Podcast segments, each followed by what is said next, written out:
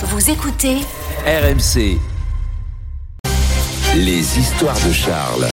Charles, on espère tous que les Bleus seront champions du monde dimanche soir, mais il y a un jeune homme qui espère un peu plus fort encore que tous les autres. Oui, il s'appelle Teddy. Teddy a 22 ans, il vit du côté de Cray, à côté de Montpellier. Et comme nous le raconte le Midi Libre, samedi soir, Teddy a suivi avec passion la victoire des Bleus face aux Anglais dans une salle des fêtes, avec ses copains et pas mal de bière, apparemment, puisque dès le coup de sifflet final, Teddy s'est tourné vers le stand de tatouage installé sur place.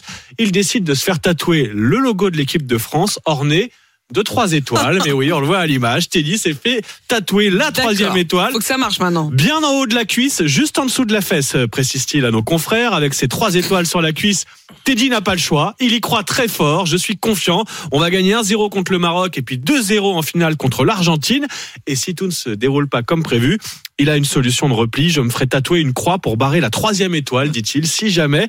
Bon, il y a premier élément de réponse demain soir, hein, Giroud, Griezmann et les autres ont désormais le destin de la cuisse de Teddy entre leurs pieds. Et C'est vraiment leur première motivation, je crois. C'est-à-dire Ah bah, qu'ils ont vraiment dit, c'est-à-dire que nous, voilà. on joue pour la cuisine de Teddy. n'étaient pas très motivés, les voilà enfin motivés. Complètement. Foot toujours, Charles. Les Bleus ont relancé la vente des Uno. Oui, vous connaissez tous le Uno, le fameux jeu de cartes, star des familles, mais aussi star de l'hôtel des Bleus. Et oui, entre deux séances d'entraînement, le temps est parfois long pour les joueurs de l'équipe de France. Alors pour créer du lien, nos Bleus ont opté pour le Uno depuis le début de leur aventure, comme l'a rappelé encore ce week-end Aurélien Chouameni. C'est ça, c'est la force de notre équipe. Euh, on joue au Uno aussi pour euh, pour avoir euh, pour avoir un peu plus de, de cohésion d'équipe et ça peut se retransmettre sur le terrain, donc tant mieux.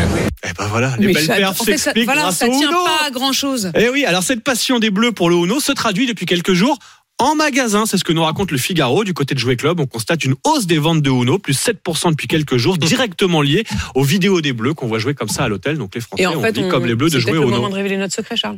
Je crois qu'on peut le dire à 6h57. Nous, notre équipe, eh ben en fait, dans les coulisses, on joue au Uno. C'est ce qui crée un lien oui. inouï. C'est-à-dire qu'en fait, c'est le secret de toutes les tac, équipes désormais. deux. Et Et tac, tac. plus Ouais. quatre.